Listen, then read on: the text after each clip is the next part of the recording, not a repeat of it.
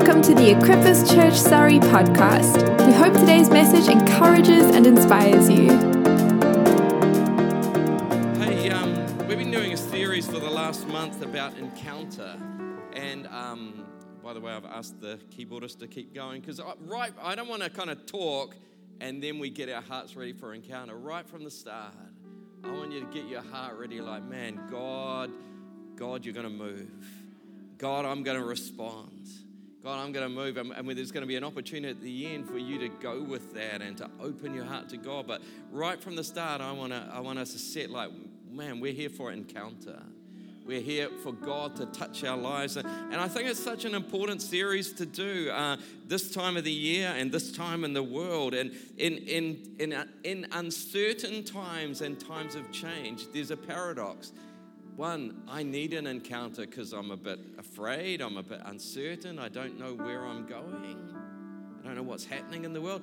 But B, not only do I need an encounter, I'm paradoxically, I'm also more open to an encounter in times of change. So can I say this is a precise, perfect moment for you to have an encounter. On, you know, on a global level, there's lots of change. Um, soon after the Queen passed away, I saw the first interview that Justin Welby, the Archbishop of Canterbury, did. He was kind of in a pastoral mode, and he's saying, man, a lot of people just thought the Queen was going to be around forever. We kind of took it for granted, and now people are kind of feeling a bit uncertain, and what's certain in life, and people are looking for certainty, and it's like, yeah, as soon as there's change, we're kind of reaching out like, man, I need, I need something solid in my life again. And and we've had a lot of uncertainty the last few years. The war in Ukraine, what's happening in the financial sector, um, COVID. It's like, man, the world can feel a bit scary. And in that context, both I need an encounter, but also my heart is open to reach out for an encounter. And so can I say this is a divine setup for you to have a fresh encounter with God. But maybe not on a global kind of level, but even just on a personal level, on personal change. This time of the year, maybe you started at university.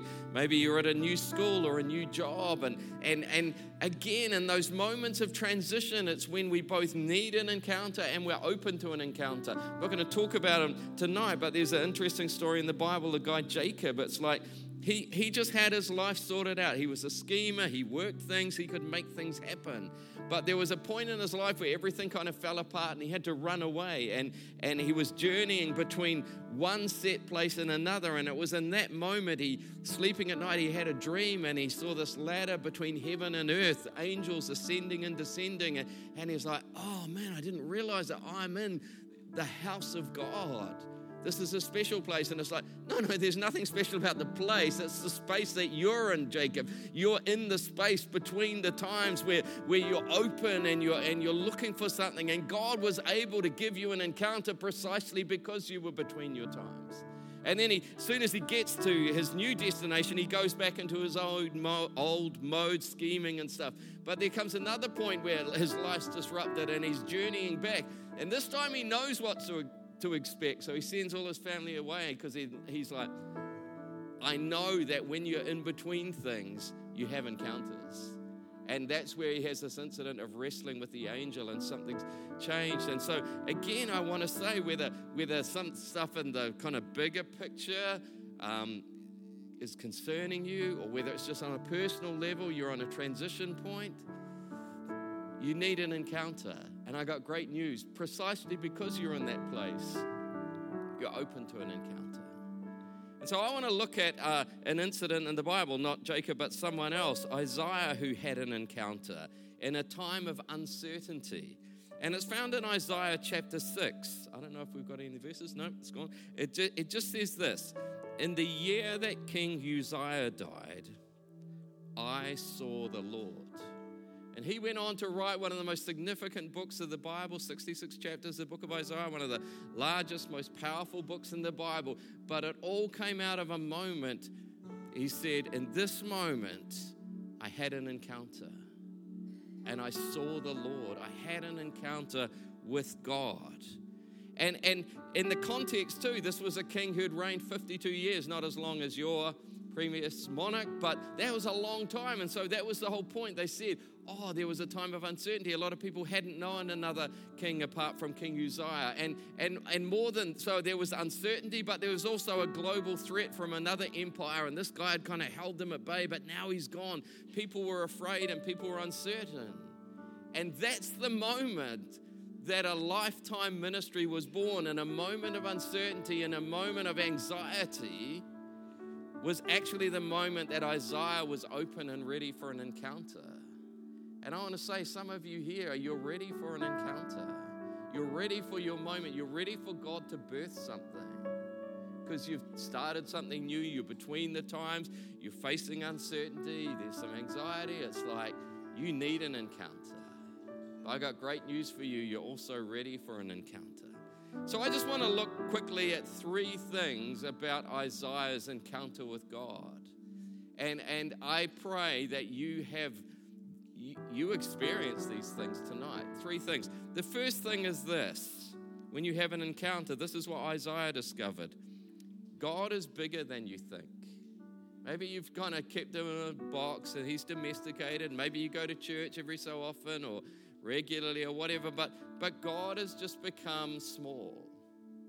And in a moment of encounter, God suddenly becomes bigger than you think, bigger than you imagine. And I, I want to pray right now, and I want to invite that the Holy Spirit would come and open your eyes, and you would find yourself like Isaiah did, kind of caught up into this other place where you suddenly you're seeing God and you're encountering God and you're feeling his presence and he's all over you. And it's like, man, God, you're bigger than I thought. You're more real than I thought. You're more important than I thought. So this is what I, this is what Isaiah said, Isaiah six, verse one. In the year that King Uzziah died, I saw the Lord, and he was high and exalted, seated on a throne, and the train of his robe filled the temple. He says that he's seated on a throne. It's like, when my world feels out of control, when my world feels uncertain, the thing that I see is God is still on the throne. It's not out of control. It's not uncertain. God is ruling. Putin's not deciding the fate of Europe. God is on the throne. Trump didn't decide the fate of America. God is on the throne. COVID didn't decide the script for your life. God is on the throne. When it feels like the world is out of control, when it feels a bit scary, you need a revelation of God and that God is on the throne. But he also sees that God is much bigger than he imagined. He said, I saw him. He was high and exalted. And, and and it says the train of his robe fills the temple. That, so they had this whole temple that was filled with the presence of God. But when Isaiah saw God, he's like, do you know what? Just like the bottom hem of his robe filled the whole place, which means the rest of him is going so much bigger and so much higher and so much more immense than I could have imagined. There's more to God than I imagined. He's bigger than I thought. He's more powerful than I thought. He's more majestic than I thought. And Isaiah was like, yeah, I've heard about God all my life, but he's bigger than I thought. And I want to encourage you, some of you tonight would just have this thing like, man, I, this name of Jesus, this God, he's kind of, he's a little domestic figure, but suddenly, no, he's bigger than I thought. And he's more powerful than I thought. Uh, it, it go, he goes on to say this, it, was, it wasn't just an encounter with the person of God. He realized there's a whole world out there. Uh, he says this, verse two, above him were seraphim. That just means fiery angels. Each with six wings. With two wings they covered their faces. With two they covered their feet. With two they were flying. So they're circling around and they're calling to one another, holy, holy is the Lord Almighty. The whole earth is full of his glory. And so there's God on a throne who's so big, just the hem of his garment fills the whole temple. And there's these powerful beings of fire circling around going, holy, holy, holy. And it just says at the sound of their voices, the doorpost and the threshold shook, and the temple was filled with smoke. Isaiah was overcome at the bigness of God and the reality of this other dimension. In the year that King Uzziah died, I saw that God is bigger than I'd imagined. I saw that is more majestic. I saw there's a whole other world out there that is actually more important than the day-to-day politics that I'm so afraid of. You know, this reminds me of an, an, another encounter in the Bible, at kind of the other end of the Bible, the Apostle John. Again, in a time of uncertainty, he was exiled, he was alone, he's in a cave, he's afraid, he's, he, he used to have the successful ministry, now he's been removed from it. Again, and he's open to an encounter, and he needs an encounter. And this is what he said, very similar. At once I was in the Spirit. This is Revelation chapter four. We've got great. And and there before me was a throne. See, both times, the first thing that Isaiah sees, the first thing that John sees, is God is on his throne. And you're reassured, hey, it's going to be okay. God's on the throne. And again, similar, uh, and, and with someone sitting on it. And, and John has this incredible kind of picture of the color and vitality and energy and overwhelming experience of heaven. He says this, and the one who sat there had the appearance of jasper and ruby. It's like flashing red and clear lights and a rainbow that shone like an emerald encircled the throne. It's like, he's this old guy in a cave, and yet he suddenly he's he's stepped into this realm where he's encountering God, and it's full of color and full of light. And verse four, then surrounding the throne were twenty-four other thrones. Like, man, there's a whole world out there of these spiritual beings in presence. And seated on them were twenty-four elders, and they were dressed in white and had crowns of gold. And from the throne came flashes of lightning and rumbles and peals of thunder. So there's God on his throne. There's these beings singing. There's emerald uh, rainbows, there's lightning, there's thunder going on in front of the throne. Seven lamps were blazing, and it's like those, you know, I don't know if you celebrate goals in football with the la- fiery lamp. It's like that, they're just firing out. So there's lightning, there's thunder, there's fire, there's color going on. Uh, all around, and he's a guy in a cave by himself, and he's suddenly encountering this. And, and, and in the And then it says, and these are the seven spirits. And then he said, also in front of the throne, there was what looked like a sea of glass, clear as crystals. And commentators say, if that's all looking up there, and you have like this glass floor, it's like everything's being, uh, it's like replicated because it's the mirror reflection. So it's like double-fold all of that, two-fold all of that. John is overwhelmed with the reality of God and how big God is. Talks about when the living creatures give glory and honor and thanks to him who sits on the throne and he lives forever. The twenty-four elders fall down before him who sits on the throne and they worship him. Suddenly John's like, there's worship happening in heaven. And there are these beings circling around and worshiping him, and there are other beings falling down and worshiping him, and there's thunder and lightning and flashing, and God is sitting up there on his throne. Like, how could I have thought that the world was fragile? How could I have thought that it's out of control when you get an encounter with God like that? And and they sang, you are worthy, our Lord and God, to receive glory and honor and power, for you created all things, and by your will they were created and have their being. In the next chapter, Revelation five, it's going on, verse eleven, and then I looked and heard the voice of many angels, numbering thousands upon thousands, ten thousand times ten thousand. That's basically the biggest word in Greek multiplied by itself. That's like a gazillion times gazillion. But if it's true, if it's literal, it's one hundred million angels, a combined mass choir of one hundred million angels worshiping God forever and ever and ever and ever. This is his encounter with the bigness of God. God on a throne who fills the whole place. Emerald colors and uh, and rainbows and thunder and lightning and fire and these and these four beings circling around going holy, holy, holy, and twenty-four elders falling down and a mass choir of of one hundred million angels. In the Bible, you meet one angel, you're tempted to fall down, you're overcome. But there's one hundred million angels worshiping God right now as he reigns on his throne. And it's like, oh, he just was overwhelmed with the bigness of God and had an encounter with God. And, you know, he goes on to say, and then I heard every creature in heaven, on earth, and under the earth, and on the sea, and all that is in them, saying, to him who sits on the throne and to the Lamb. Some people think it's prophetic, looking to the future. Other commentators think this. Do you know what? All of creation is caught up in the worship of this God. It's just us and our fallen, fallenness who are blind to it and deaf to it and dumb to it. But when we have an encounter, we realize God is bigger than we imagined. Heaven is more real than we imagined. Heaven is more majestic than we imagined. Heaven is more powerful than we imagined. And in times of change, we need an encounter. But the good news is, in times of change, we're open to an encounter. So the first thing that Isaiah discovered, and that you and I need to discover, God is bigger than you think. God is more majestic than you think.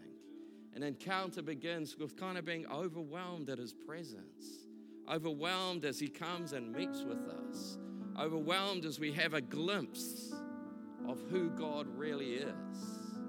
And some of you are going to encounter that tonight. Again, I'm Shari, when I was looking at you in worship, I just felt, you know, God's favor is on you. And I pray tonight you have a sense again of just an encounter with God where everything of heaven is being poured and God's favor on your life. Um, Isaiah starts with a sense of God is bigger than you imagine. But but the second thing is this, kind of getting right with God is more important than you think, and it's more urgent than you think. Because Isaiah's response in this is, is this. He says this, "Woe to me, I cried, I am ruined, for I am a man of unclean lips, and I live among a people of unclean lips. And my eyes have seen the King, the Lord Almighty." As soon as you encounter God, you realize something needs to change in me. Like, I just had God in a box, and maybe maybe it was kind of convenient, but like, no, this is more pressing than I thought. This is more urgent than I thought. This is more important than I thought, that I connect with God, that I get right with God. And some of you tonight are going to come to that place where you just like, you're surrendering to God, you're offering yourself to God, you're getting right with God. You know, and then it says in verse six, one of these fiery angels, one of the seraphim, flew to me with a live coal in his hand, which he had taken from the tongs from the altar. With it he touched my mouth, and he said, "See, this has touched your lips. Your guilt is taken away, and your sin is atoned for." Every time you have an encounter with God, there's an invitation. There's a sense, man, I need to get some things right.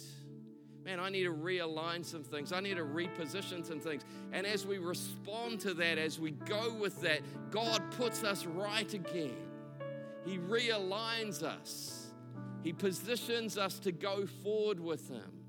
And you realize God is more important. I was thinking in the global thing, like, I need this career, I need this money, I need, and those are not wrong, but it's like, I need to get right with this God, because he's the dominant force in my world. He's the more important person in my world, and I need to make sure I'm right with him tonight. You know, I love the fact that on this side of the cross, it's a bit simpler. Revelation three twenty just says this. Jesus is saying this, "Here I stand. Here I am. I stand at the door and knock. If anyone hears my voice and opens the door, I will come and eat with that person and they with me." It's like, Jesus is like, I want to encounter you. I want to encounter you, but you have to let me in. You have to acknowledge that I need to change. You have to acknowledge that something needs to shift. All I'm asking is you'd say, "Jesus, come. Jesus, I've met you. Jesus, come and make my life different."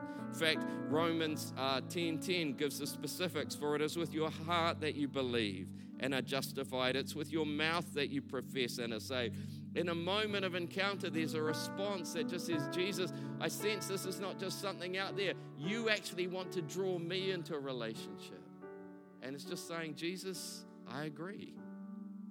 Jesus, I surrender." I remember as a eight or nine-year-old, I don't even remember how old I was. I didn't grow up in a Christian family, but I went to this kids' camp.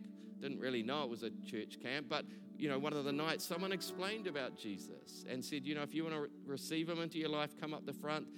And I was kind of the shy, quiet kid, so I was like, there's no way I'm going up the front. But I just went to back to my bunk room bed and just sat on my bed and said, "Jesus, you know everything that guy said, I agree with."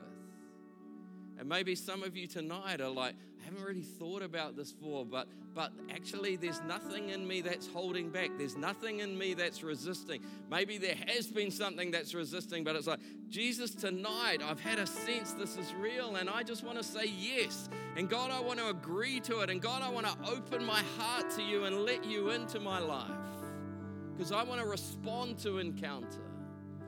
because God, you are bigger than I thought.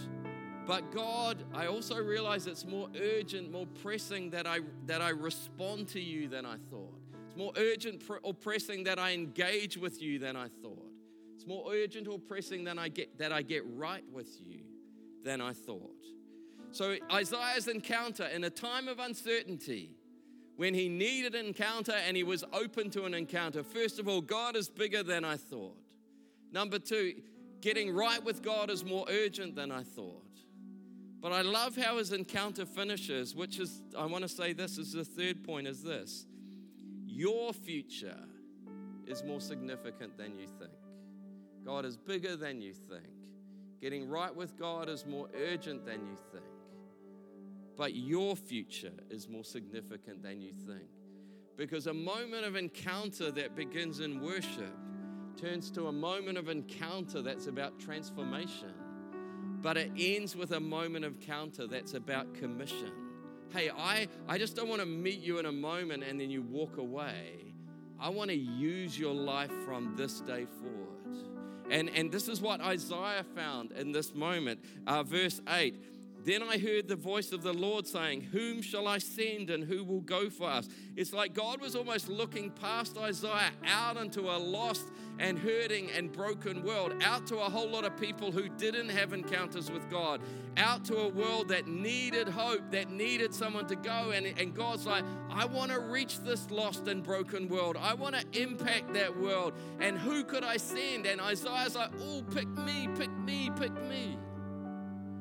And he realized in a moment that his life had changed. What started as an encounter of worship that moved to an encounter of transformation became an encounter of commission.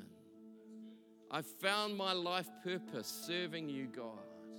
It's not just an emotional experience on a Sunday. It's not just an inner transformation. My life is going to be different because you are on the throne and you are at work and you're wanting to reach other people. And God, I give my life to you. And again, I believe tonight, some of you are going to find yourself like, God, I just give my life to you. Now, Jesus picks this up in Matthew twenty-eight. After his resurrection, all authority in heaven and earth has been given to me. Therefore, go and make disciples of all nations.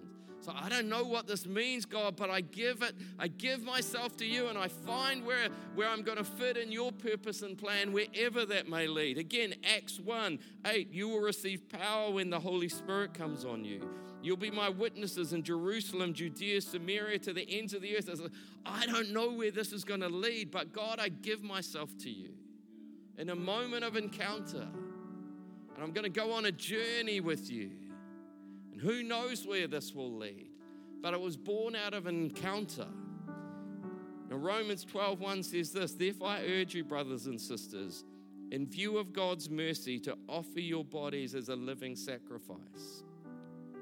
Again, when I was about eight or nine, I had this encounter for the first time, like, God, you're real, and you want to be involved in my life. When I was about fifteen, I got involved in a youth group. And again, they took me to another camp. I didn't really know what it was going to be about. But one night, this um, in a big town hall, this man just was talking about not becoming a Christian, but you just want to give your life to serve God.